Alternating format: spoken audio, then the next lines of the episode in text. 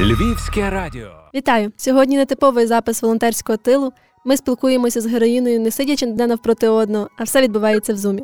Я сиджу в студії у Львові, а Христя зараз десь на теренах українського Донбасу і виходить зі мною на зв'язок через смартфон. Отож, з вами ведуча подкасту Анна Заскальна та моя гостя Христина Луцик, військова кореспондентка та волонтерка у благодійній організації Ватра.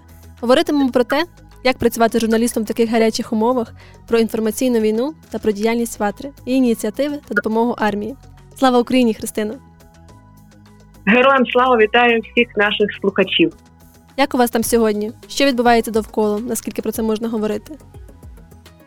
Ну, загалом зараз ситуація на сході, як ми можемо самі бачити, крайні декілька тижнів досить складна. Я якраз сьогодні вже й повернулася якраз вже повернулася зі сходу, але про те, що там бачила крайні декілька днів, можу розказати, тому що до того три тижні ми живемо у Краматорську. Це наша база, з якої завжди виїжджаємо на зйомки і допомагати нашим хлопцям. За цей час і під Бахмутом встигли побувати в різних населених пунктах і в стороні Кремінної. Направду, попри всю складні ситуації, те з яким інтенсивом і з якою кількістю озброєння ворог там тисне. Наші хлопці, дівчата там дуже стійко тримають оборону. Навіть вдається робити контратаки локальні, невеликі в деяких деяких ділянках фронту. Попри те, що дійсно ну е, спів співвідношення того самого снарядного еквіваленту, воно зовсім різне, тому що ми самі розуміємо, Росія це країна, яка виробляє снаряди, і в них їх дуже багато. Ну а ми трошки в іншій ситуації, але навіть з цією меншою кількістю нам вдається там давати бій окупантам і дійсно тримати ту лінію, яка зараз є. Всі чекають на те, що західне озброєння чим швидше приїде, тому що дійсно від нього саме залежить те, е, як швидко той контрнаступ, який дійсно мене ж трошки навіть бісить, як його розпіарили в медіа, тому що ну контрнаступ з усіх сайтів і з усіх е, каналів чути про нього. Але направду ми надіємося, те наскільки він швидко буде, залежить тільки від того, як швидко наші хлопці, дівчата там отримають необхідне озброєння і необхідну кількість снарядів. А як давно ви працюєте на фронті?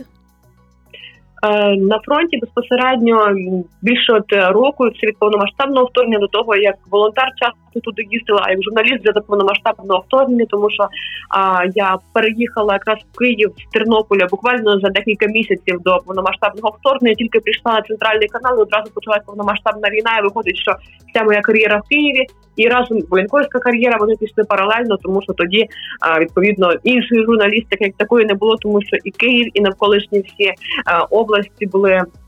В стані такому досить складному військовому пам'ятаємо про те, як близько окупанти були біля столиці. Відповідно, так тоді ми всі стали військовими кореспондентами. А вже згодом, коли навіть росіян вдалося відтіснити а з території Київщини, Чернігівщини і Сумщини, я почала їздити вже в інші області. Так за ці півтора роки об'їхала ну всю лінію фронту від е, побережжя і так до верху аж до Харківської області. Я знаю, що ви до того займалися інакшою діяльністю, правда? Вчора побачила вас в соцмережах якраз.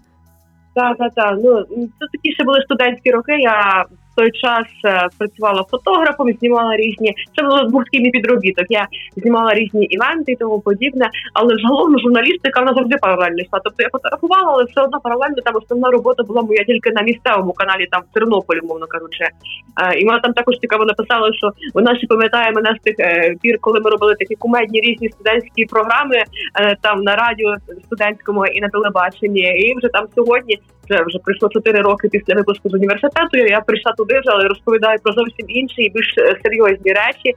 Тому так, воно з роками все дуже змінилося, але по іншому не могло бути, тому що сьогодні ми бачимо ті самі е, ліпкос, яких всі дуже люблять їхні фотографії поширюються фотографи, які знімали весілля. А сьогодні реалії змінилися, і вони там на передовій фронту все це знімають. І таких прикладів дуже багато. Так, часи змінюються, і ми маємо адаптуватися до того, що є зараз. Ворог працює активно на всіх фронтах, зокрема і у нашому інфопросторі. Тож як нам розпізнати це і ПСО? Що це таке загалом, і як реально його виокремити у наших соцмережах? Ну направду е, пропаганда ворога і пропагандистська машина ворога росіяни. Коли писала навіть про це пост, що якби е, російську пропаганду переформатувати і зробити маркою автомобіля, то це була новенька Тесла, тому що дійсно пропаганда там на дуже високому рівні. І якщо хтось думає, що пропаганда це лише та Скабєєва, яка кричить там якусь різну дурню своєї студії, це направду не так. Це такий собі ну один е, показовий персонаж, який на, арені є, але направду отака прихована пропаганда, вона захована в дуже багатьох речах. І от такий конкретний приклад нещодавно, ну буквально тижнів, думаю, 3-4 тому всі бачили у соціальних мережах такий пост, який дуже часто і ми репостили там знайомими. Там, де було була карта бойових дій, місто Бахмуту, так відстань від однієї точки до другої, і там написано, що виводьте негайно українські міст е, українські війська, залужний теги там всіх е, військових військового керівництва українського, виводьте звідти наших хлопців, ем, тому що їх зараз там розкрошають. Там зараз буде просто м'ясорубка. Наша наше військо хочуть закинути м'ясорубку. І так далі. Це яскравий приклад того, тому що апелюють до наших емоцій, тому що ми всі люди живі, всі вже хтось, напевно, або близька людина, або просто знайома, або загинула, або була як мінімум трьохсота на війні, і тому відповідно апелюють до наших таких людських емоцій, і сьогодні під Бахмутом у нас дуже багато близьких людей. І ворог цим користається дуже дуже дуже точно. Така пропаганда і такі інфоприводи, от саме на прикладі цього посту, зроблені для того, аби всередині розхитати цю обстановку в країні, умовно кажучи, між е, там президентом, залужним, між е, от е, саме військовою верхівкою, між цивільними, і щоб оцю весь цей корабель почати розхитувати зсередини. Здається, невинний пост, але це також кит російської пропаганди. Я більш ніж тому впевнена, тому що будь-хто хто розуміється на тому, навіть військові вони таких постів не постять і кажуть, що це не потрібно. Військові самі розбираються в своїй історії. А якась пані Ганна, яка живе там умовно в Житомирі, вона репоснувши той пост, вона нічим не, не допоможе. Умовно кажучи, навпаки, тільки розхитає обстановку. Тому так, повертаючись до питання,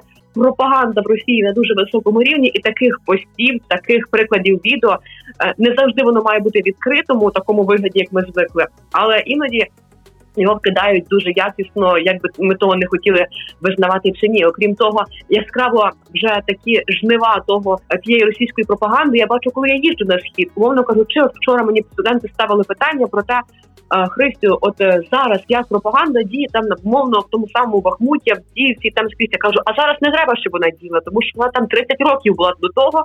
Вона працювала активно і зараз вже не потрібно нічого робити. Люди настільки вже вірять в те, що відбувається, що навіть коли вони бачать звідки летить ракета, вони думають, що це українська ракета залітає, облітає там 180 градусів і падає їм біля будинку, тому що пропаганда відпрацювала просто на 100%. А можливо, є якісь рекомендації для наших слухачів, як можна виявляти цю пропаганду?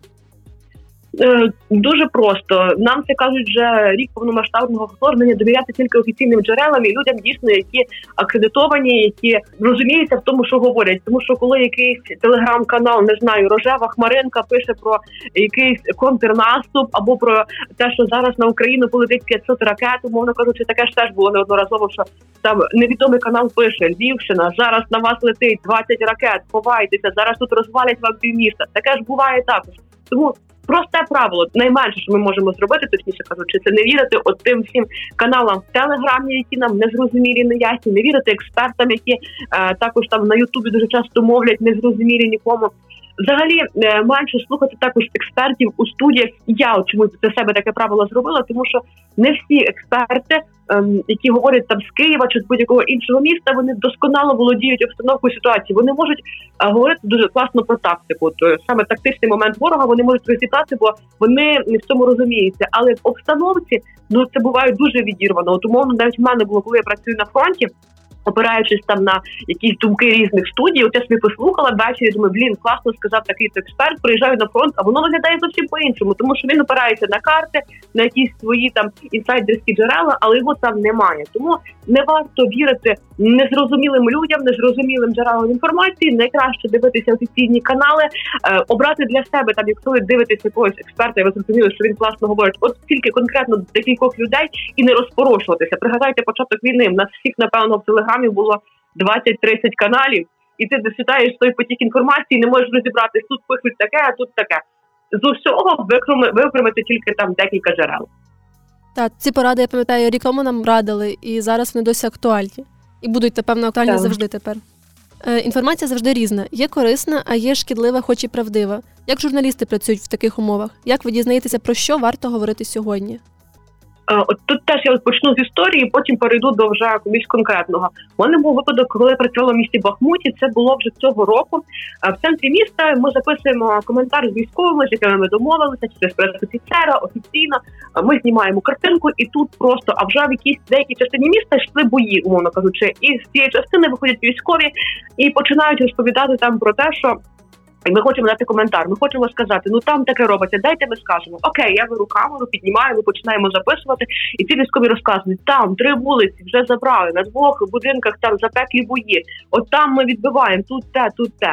Але коментар крутий, емоційний, позаду все вибухає. Але поряд з тим про те, що в Бахмуті конкретно у місті йдуть бойові дії, ЗСУ генштаб не дали ще жодної інформації, тобто в офіційних джерелах бої йдуть навколо міста. Чому так відбувається? Тому що ну відповідно є якась затримка. Окрім того, я зараз перебуваю саме безпосередньо в точці, де відбуваються ці всі події, і я можу дізнатися будь-яку інформацію сто швидше, ніж навіть воно дійде там до умовного якогось е, керівництва, тому що ну ми зараз там вже біля поля бою. І чи можу я давати цю інформацію, навіть якби якою вона крутою і суперактуальною не була б, звісно, ні, тому що ми, журналісти, працюючи зараз у час військовий військовий, повинні розуміти, що такий журналістський стандарт, як оперативність, він втрачається трохи, тому що м, оперативно я дізналася інформацію, але її немає ще ніде в жодному джерелі, яке має старшим дати. Є от така ієрархія того, хто яку інформацію має показувати. Ми можемо показати цю інформацію, але якщо вже про неї сказав хтось з керівництва, хоча б країни, Тут немає жодної інформації, і якась Христина там з центрального телеканалу говорить, що о, тут такі бої йдуть запеклі в місті Бахмуті. Ви? Тому коли я працюю, я звісно, що опираюсь в першу чергу на те, що можна говорити. Можна говорити про те, що в місті Бахмуті йдуть бої. Ми про це говоримо. І до сьогодні, до речі, цей коментар суперемоційний, суперкрутий, ніде не використаний, тому що я намагалась вийти на пресофіцера цього хлопця, щоб ну спитатися, може вже зараз, там через два місяці можна показати це. Пресофіцер якось не виходить зараз на зв'язок, можливо, не до того йому і говорити про те, чи можу я як журналіст цим користуватися цією інформацією, напевно, що ні, тому що ми ну все ж таки там працюємо за деякою схемою. Журналіст на війні він не такий автономний, як він буквально там в Тернополі, Львові чи Києві. Він по перше працює напряму з пресофіцером. Тобто я запитую пресофіцера, цю інформацію можна показувати? Можна. А такий план можна в сюжеті використовувати? Можна. А тут можна записувати відео? Не можна. От воно так все відбувається. Тому працюючи на фронті, ми опираємось на офіційні джерела, спілкуємося з пресофіцерами, які коригують нашу роботу в правильному руслі. Для чого це робиться? Не для того, аби ми там умовно якусь цензуру мали чи щось таке, як зараз може хтось сказати. Це для того, власне, в першу чергу, аби не показати зайвого. Ти від собі там приїжджаєш на позицію, знімаєшся, а потім на цю позицію прилітає там, не знаю, брат. Тому що ворог теж це моніторить, побачив і може вийти сто разів гірше. Тому відповідно ми розуміємо, що можна знімати, що не можна, і вже на те, опираючись на те, робимо свої матеріали. Ну от і правду кажете про те, що часом треба не бути оперативним, а думати про те, що треба сказати сьогодні. Інколи щось стається на фронті, але про це кажуть через декілька днів. Як тримати населення так, щоб не було якихось зневір? І чи вдається це? Mm, теж дуже дуже часто запитують е, про такі речі. Скажу, що населення вже сьогодні повинно для себе розуміти, що чому про якусь про якусь подію кажуть з певним запізненням, тому що, наприклад, відбувся якийсь бій, і якусь територію або захопили, або навпаки, там ми її відбили. Але навіть після того, як е, зайшли, наприклад, наші військові на якусь позицію, ми і посунулись умовно якесь місто. Ми його навіть е, повністю там зайшли в це місто. Ви згадайте здається, так було. То вже скрізь були е, скрізь були фотографії, там де люди зустрічають наших військових, але офіційна інформації від там президента не було. Чому тому, що мають відбутись деякі заходи, наприклад, там зачистка по території. Наші хлопці мають закріпитися. Вони ж можуть зайти в умовний населений пункт, але звідти впродовж доби будуть бої і їх відведуть. Чи вони можуть в той самий день виставляти ту інформацію, ще не зачистивши нормально населений пункт і так далі? Ну це такий дуже е, дуже широкий приклад, але в загальному аби було зрозуміло коли вже відбулися певні заходи, навіть після того як хлопці умовно зайшли в населений пункт, після того ми можемо вже говорити, що так, е, наприклад, умовний Куп'янськ звільнено. Мені здається, 23 дні пройшло після того, як нам вже про Куп'янськ сказали офіційно. Схоже було з Ізюмом і з іншими містами, тому що навіть після того як фізично заходить а наше військо в якийсь населений пункт, в якийсь окоп, в якусь посадку мають відбутися певні заходи. Це закріплення на цій території. Тому навіть коли вже ми з якихось інсайдерських джерел дізнаємося про певну інформацію, ми розуміємо, що потрібно ще деякий час для того, аби зробити необхідні заходи, аби, е, наприклад, ця територія дійсно вже була ну так надійно під нашим контролем, і це стосується багатьох інших речей. Тобто, навіть якщо щось відбувається, після того мають бути інші е, необхідні маніпуляції для того, аби воно так і так і відбулося. Е, або коли якийсь документ підписується, також чи воно до, до кінця вже все закріплено, чи всі юридичні норми пройшли військові документи там про передачу якогось озброєння, це тим більше стосується, тому що е, іноді ми дізнаємося про певне озброєння вже задовго після того, як воно приїхало почало працювати. Чому тому, що ворог теж полює? Умовно він дізнається, що там 20 е, танків леопардів вже не знаю, десь там під умовним населеним пунктом їздять і стріляють, і про це розказують всі наші журналісти, показують у всіх сюжетах ці леопарди, які по селі їздять і ворог відповідно буде на них полювати. Він буде вже по тому населеному пункті літати орланами і дивитися, де ті леопарди там стоять, і чим там них там якимось гіацинтом е, потрібно полетіти і знищити їх. Тому це робиться дійсно що для того, аби Убезпечити, е, убезпечити в першу чергу військових, які там знаходяться, і якщо це стосується відповідно техніки, ми ж так хочемо цієї техніки, тому повинні робити все необхідне для того, аби її зберегти і зберегти. У військових часто є низький доступ до інформації, коли вони працюють на певному напрямку. Е, Яким чином вони дізнаються новини? Послуговуються засобом масової інформації чи якось по-іншому? Ну тут вже кожен військовий обирає особисто для себе. Хтось е, запитує, коли приїжджають вищі офіцери, командири. Е, вони одразу там не запитуються. До того всього скажу, що військові всі на старлінках вони слідкують абсолютно за всі за всіми тими самими джерелами, що і ми з вами. Вони підписані на телеграм-канали, на окремих людей, на воєнкорів, деяких яких вони там люблять, поважають вже з особистих якихось своїх е, не знаю з ними спілкувань і. Тому Військові вони ж сьогодні вже не такі, як е, там в другій світовій війні, коли вони дійсно відірвані. Вони на фронті, вони не знають, що відбувається. Наші хлопці практично всі старлінками з е, іншими джерелами, там які дозволяють їм бути постійно на зв'язку. І Тому так, хлопці. Е, абсолютно постійно я бачу там, коли є нагода в інтернеті, вони дивляться новини і вони принципі в курсі того всього, що відбувається. А здебільшого вони послуговуються. Я так я от відверто скажу, що в цій війні вже такого нового для мене особисто було після 21-го повномасштабній війні. А це в першу чергу оці мілітарі стосовки, як ми їх називаємо, тобто військові об'єднуються за своїм якимось інтересом і а, створюють умовному інстаграмі. Спільноту, в якій вони діляться інформацією про е, якесь озброєння, як ним користуватися, е, діляться загалом інформацією про ситуацію, обстановку якусь там в них є класна людина, яка пише, наприклад, спецофіцер, і вона веде цю сторінку там з інформаційним наповненням. Це дуже класна штука, тому що тут ти можеш напряму від військових військових, яким ти довіряєш, дізнаватися інформацію. Це дуже класно, і таких мілітарів спільнот дуже багато, і вони е, для цивільного населення дуже часто запитуються. А що робити там, коли я хочу щось там про озброєння? Я хочу підготувати себе якось до війни, е, про озброєння більше дізнатись. Так от підписуйтесь на ці мілітарі спільноти. Там військові діляться і інформацією про фронт, і про озброєння, і про те, як себе підготувати. Дуже класно, дуже багато хлопців, які цим займаються, і багато військових послуговуються цією інформацією, коли просто-напросто шукають щось корисне. Ну е, свої своїм довіряють. Можливо, маєте якісь конкретні канали, щоб порадити. Да.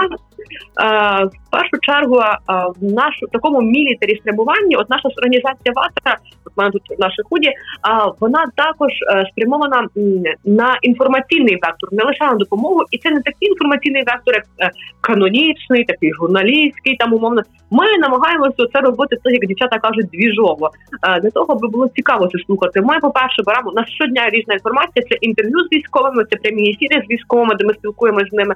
Це інформація про загиблих військових, як і допомогти їхнім рідним. Інформація про цікаві збори, які там відбуваються, про е, і тому подібне. Тобто, абсолютно все, що відбувається в мілітарі двіжусі, ми свій канал Вата намагаємося ставити. Ми у інстаграмі всіх соціальних мережах є.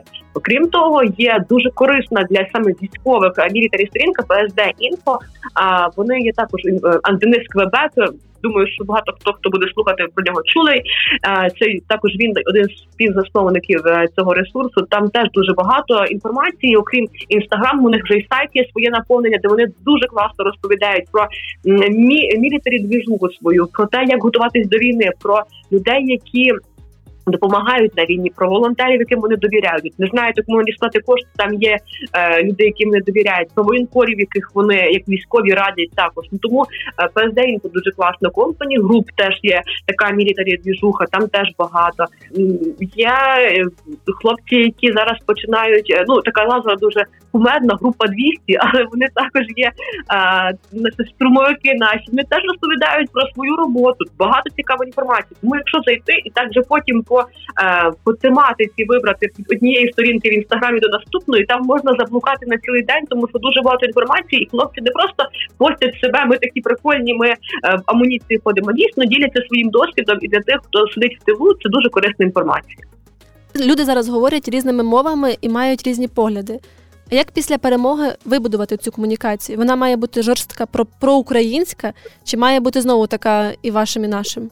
Ну Наразі наразі я не не, не підтримую такої радикальної українізації, особливо коли ти на фронті, тому що я завжди кажу один простий приклад. Я часто буваю з хлопцями і там гарячих точках, і в окопах. І коли йде обстріл, і людина, яка говорила все життя іншою мовою, вона м, не скаже там давайте хлопці до бою. Він говорить тією мовою, яка в нього закладена в підсвідомості. Хоча я хочу сказати, що хлопці і люди самі будуть переходити здебільшого, тому що я говорю про військових. Як яку часто відповідь я чую? Вони кажуть, що, наприклад, я все життя говорив російською. Я хочу, щоб мої діти говорили українською, і я з часом буду себе українізувати. Але ця українізація, от я до речі, бачу, як вона зараз відбувається е, у військових. Зокрема, дуже багато хлопців спочатку переводять в українську ті ресурси, які можна контролювати, умовно кажучи. Це свої переписки у соціальних мережах. В переписці ти маєш час подумати, як якесь слово там написати, як його перекласти в голові собі там і написати його текстом, як якийсь синонім підібрати. Тому в першу чергу переводимо свої соціальні мережі, а згодом помалу в спілкуванні починаємо вклинювати українську мову. Тобто хлопці не одразу там за Україну, за її волю, за честь, за славу за народ. Вони так потрохи починають це все. Вклинювати і воно виходить з часом. І я думаю, що після війни багато людей перейде. Просто тоді буде легше. Я говорю про тих людей, з якими я дуже багато спілкуюся з військовими. Е, що буде після? Ну я думаю, що політика сама по собі в країні має бути повністю спрямована на українізацію, і це стосується не тільки там російської мови, це стосується проблеми, яка дуже гостро сьогодні стоїть. Чомусь про неї на фоні війни тільки про російську говорять. А там на Закарпатті, умовно кажучи, ну там же ж просто напросто є цілі села, які українською не говорять, а говорять угорською, і це теж проблема. І там школи під угорським крилом, тому що Угорщина це все фінансує, і там університети є університети в Україні, випускники яких не знають української, закінчивши університет, бо там угорська домінанті. Тому я думаю, що політика країни має також змінитися, але не таким знаєте радикальним кулаком, що тільки українська і все, але дійсно політикою заохочення і для того, аби потім. Е, не було тих пред'яв, що ми там притісняємо меншини і тому подібне, а дійсно так би мовити, лагідно, але дуже ефективно політикою українізувати все суспільство і зробити так, що хочеш не хочеш, ти говориш українською вже і е, і тут, і там, і скрізь, і ти вже на неї переходиш підсвідомо. Мені здається, така лагідна українізація має початися з наших верхівок, з лідерів думок і в більшості населення, і потім залишиться меншість, яким ну грубо кажучи, буде соромно, вони самі будуть переходити на мову. Христю, а як часто ви їздите додому? дуже рідко. Ну раз там в 3-4 місяці приїжджаю, тому що немає часу. У мене такий графік, що я 2-3 тижні там на фронті живу. Потім приїжджаю в Київ там на відновлення на тиждень-два для того, аби е, ну просто-напросто там техніку підлатати, щось там відзня... те, що я відзняла, відмонтувати, і потім назад я їду на фронт. І якщо десь в тих поїздках в мене є таке вікно, там умовно кажучи, воно пов'язане з чимось. Наприклад, зараз в мене є ці вихідні через те, що е, воєнкори в Україні зараз мають переробити свої акредитації, там нові правила акредитації презентації для журналістів. І поки оці всі документи переробляються, я чекаю, поки мені прийде нове нове посвідчення. Ну я не можу туди зараз їхати, там умовно кажучи. Тому я зараз йду вдома, там повернулася додому буквально, тому що ну. Так так склалася обставина. А загалом це дуже рідко. Дуже у вас велика команда, яка постійно на фронті з вами? Е, ні, невелика зовсім там буквально декілька з організацій нашої також дівчатки з журналістів. Е, що стосується моєї особистої роботи, іноді працюю з оператором, іноді працюю сама навіть. Ну тут як коли вийде, на жаль, українська журналістика вона сьогодні не така широкобюджетна, щоб а, дозволити, от я бачу, приїжджають за кордоні наші колеги, там умовно з BBC або з інших таких дуже іменитих видань, і вони можуть собі дозволити працювати не просто там, умовно прийшовши там мені з камеру однією знімаючи, а в них є там охоронець, там медик, фіксер, який перекладає. Іноді це два охоронці, вони на раціях, два автомобілі, і там така команда заїжджає. Просто ти думаєш, що за кортежа? Це журналісти приїхали. Дуже хочете, щоб з часом і в українській журналістиці теж так було, але через війну і інші моменти ми розуміємо, що канали просто не мають коштів, щоб виділити там умовно. Ну щоб утримати таку команду, це треба декілька тисяч доларів. Ну не кожен канал сьогодні може собі дозволити таку суму, аби аби відправити журналіста у відрядження в зону бойових дій. Як волонтер волонтера хочу е, спитати про вашу волонтерську спільноту Ватра. Як все починалось? Ой, починалося все задовго ще до повномасштабного вторгнення. Я прийшла у ватру е, наприкінці. От десь так листопад, жовтень 21-го року, тобто там за декілька місяців до повномасштабного вторгнення я переїхала до Києва і шукала собі організацію, з якою я хочу працювати, е, тому що тема війни завжди була близькою. Я ще коли жила у Тернополі, теж допомагали якось, але не в рамках якихось організацій. А ватра вона так вона ще задовго до того була. Дівчата просто зібралися і вирішили, що треба допомагати хлопцям. Е, ну, звісно, що запити не були такими масштабними, як ми маємо там зараз умовно, і об'єми самої роботи не були такими, як вже вони стали після повномасштабного вторгнення. Але е, дівчата допомагали, і це дуже великий респект. Що тоді, коли вже за війну, вибачте, мене хтось трохи забувся, те, що відбувалося на сході. Е, люди зібралися, студенти молоді, і там Настя Рокитна, наша голова і ще Віка теж допомагала і наша співзасновниця. Ці дівчата зробили цю організацію. Вона до сьогодні активно працює. Сьогодні ми допомагаємо дуже багатьом підрозділам. Зараз у нас декілька активних зборів є. Зокрема, допомагаємо дронами для наших бійців з національної гвардії України, бригади швидкого реагування. І ми намагаємося дівчатами вже продумувати найрізноманітніші методи того, як заохотити і мотивувати людей до того, аби вони того, аби вони донатили. Тому що ми всі розуміємо, що такий класичний варіант роботи, як е, скинули гроші, і е, ми купили якісь там річ. Він же майже не працює, тому що людей фінанси закінчуються, і ця втома від війни війни, от коли говорять багато на заході в західні медіа, що зараз втомлюється від української війни. Ми бачимо, що і наше суспільство воно теж втомлюється, і це вже дуже складно все відбувається. Тому ми придумуємо різні такі альтернативні методи, як е, заохотити людей до мотивування. Наша ще одна хриця, також вояк е, нас займається такою роботою, як створює такі худі, придбавши якась ці кошти абсолютно йдуть на на наші добрі справи, на на купівлі необхідних речей. Е, ці худі не просто там з нашим надписом ватра. Я спробую зараз показати. В нас на кожній на кожній на кожному худі є зображення дуже таких знакових міст України, можливо, навіть про які хтось і не чув, умовно кажучи, коли події розгорталися дуже болючі для всіх українців у Маріуполі. Паралельно розгорталися ще одні дуже запеклі бої в місті Рубіжному на Луганщині, яка повністю артилерією ворог змів з лиця землі. Але про ці події менше говорили у змі, тому що ну на фоні відбувався Маріуполь, відбувалася Азовсталь. А Рубіжна, яка також змили, воно якось відійшла на другий план. Так, от ми робимо такі худі. В нас тут такий вогник. Ну а позаду там у нас е, прикольні мультяшні персонали, і плюс до того всього там позаду на спині е, зображення місце знакове для українців і е, багато класних інших речей саме з мерчу має скоро з'явитися.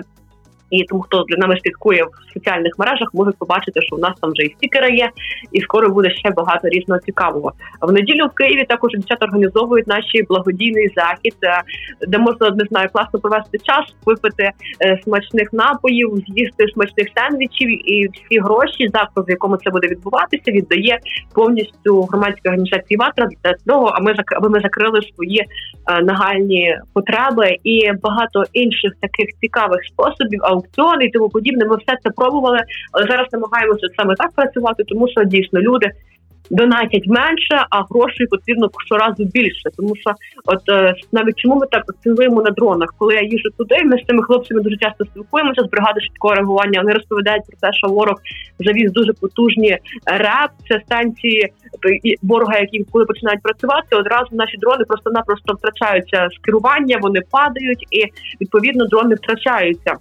Хлопці намагаються маневрувати, аби все це обминати і працювати більш ефективно, але ну іноді ворог теж має дуже гарне озброєння. Йому вдається на жаль е, нищити наше обладнання, і дрони від того страждають не найбільше. Те, що так зараз повільніше закриваються збори, це свідчить про те, що наші люди в тилу, грубо кажучи, розслабилися, чи про якесь людське виснаження?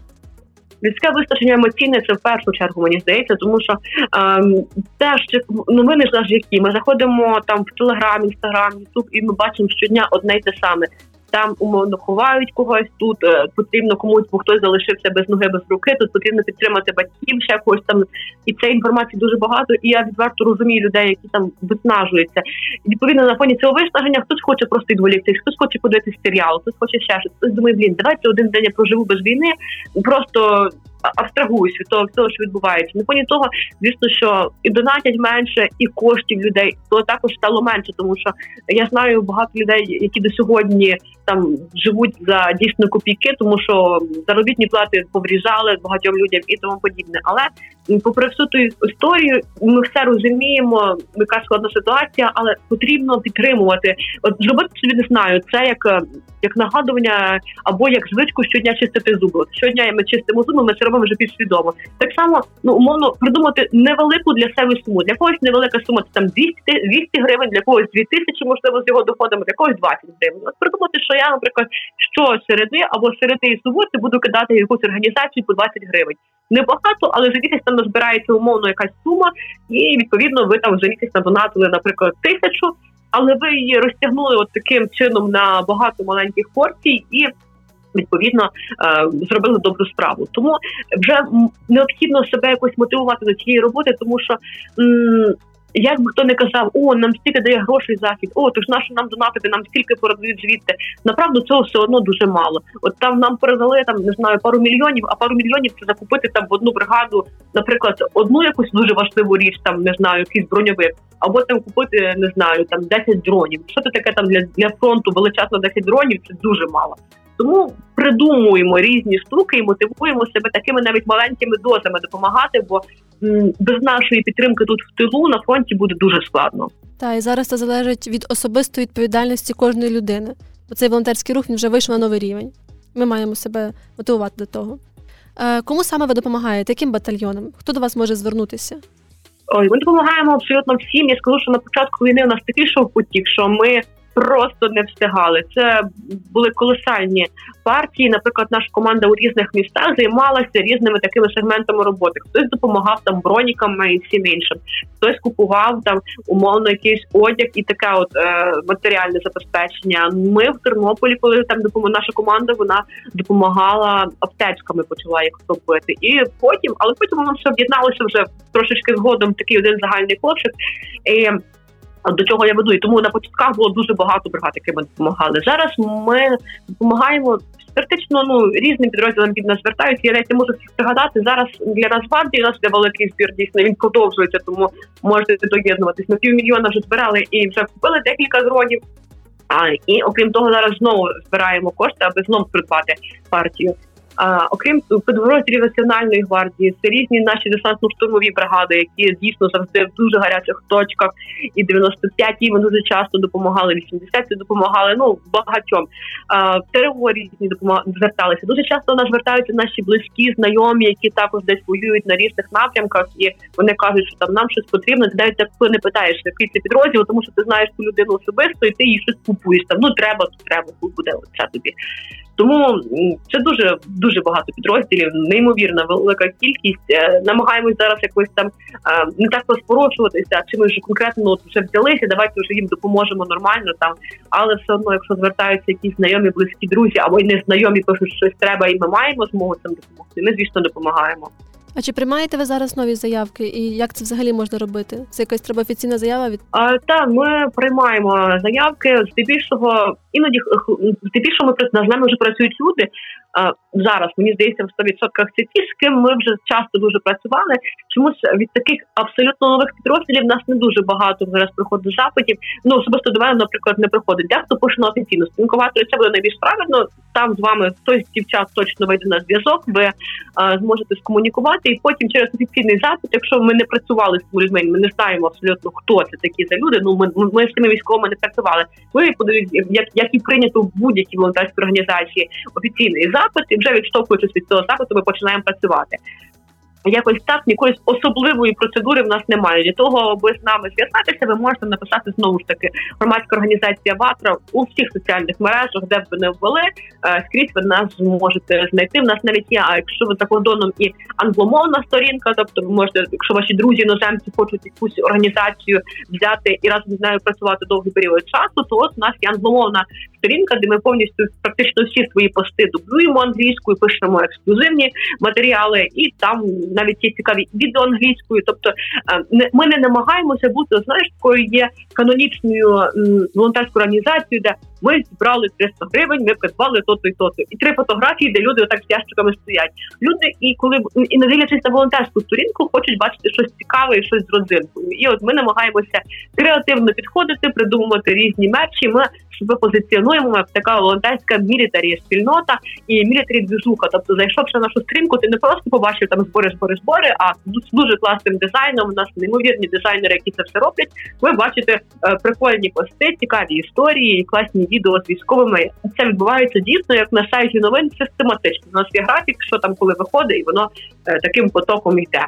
Систематизовано все зроблено із цікавістю. Христю, ви кожного дня там, де гаряче. Слухайте і бачите війну такою, яка вона є. Як вдається знаходити в собі сили боротися далі і не здаватися? Знаєте, кожен має робити, розуміючи свідомо те, що він може. От свій максимум. Ти маєш бачити, де твій максимум знаходиться. От мій максимум, я не знаю. Це їздити на фронт, робити репортажі, говорити з хлопцями і так далі. Туди не кожен може поїхати. От я собі побачила цей ресурс, що я це можу робити. І я себе цьому мотивую, що завжди, коли я кудись їду, навіть там дуже гаряче, де стріляють, я завжди думаю, є люди, яким тут ще гірше, які там, наприклад тому окопі сидять там вже тиждень не можуть звідти вийти, бо вони там воюють і е, вони, вибачте, мене не мають навіть буквально там змоги сходити там в душ помитися, але вони виконують свою роботу. Я виконую ту той максимум зі своєї роботи, який я можу зробити. От я можу на фронті працювати, їздити, знімати, показувати, бо це теж треба. Хлопцям і треба просто поговорити з кимось іншою людиною. От уявіть себе, він з якимось своїм умовним побратимом зеленим сидить в окопі вже там е, три місяці. і Той побратим вже йому перед очима кожен день міркає, і тут якесь нове обличчя, щось поговорити ну не завжди навіть на камеру, але але але це необхідно. І так само в волонтерській роботі ми намагаємося от через такий підхід е, молодіжний, цікавий, е, як найбільше людей заохотити, аби вони робили і працювали. Тому Моя робота мені нагадує такий вічний двигун. У мене немає якогось такого часу, коли я там присідаю, щось говорю. У мене є вихідний, я намагаюся спілкуватися з кимось, розповідати про нас, щоб люди заходили і завжди мотивую себе тим, що якщо після нашого сьогоднішнього умовного ефіру, хоча б там двоє-троє людей загуглять ватра, зайдуть і там по двадцятці, це вже буде велика перемога. Тому кожного дня вижимати максимум, аби бути корисним і своїм своєю малесенькою лаптою е, наближати маленькими кроками велику перемогу. І наостанок я хотіла би запитати про волонтерство.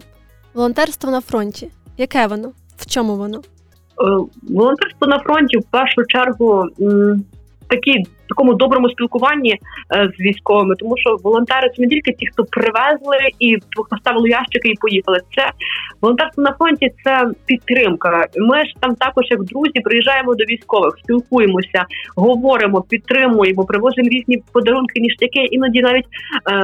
Ми можемо і щось е, передати там, не знаю, новою поштою. Ми їдемо на фронт, наприклад, я їду, щось беру з собою під руку, якийсь ящик і привожу його особисто, не тому що я дуже хочу попонтуватися чи щось таке, як може хтось собі там подумати, от вона приїхала туди. Ні, тому що ти навіть деколи не фотографуєш і нічого не робиш, але ти розумієш, що ем, людям там потрібно розуміти, от бачити, що в них приїхали і про них тут пам'ятають, і що їм тут допомагають.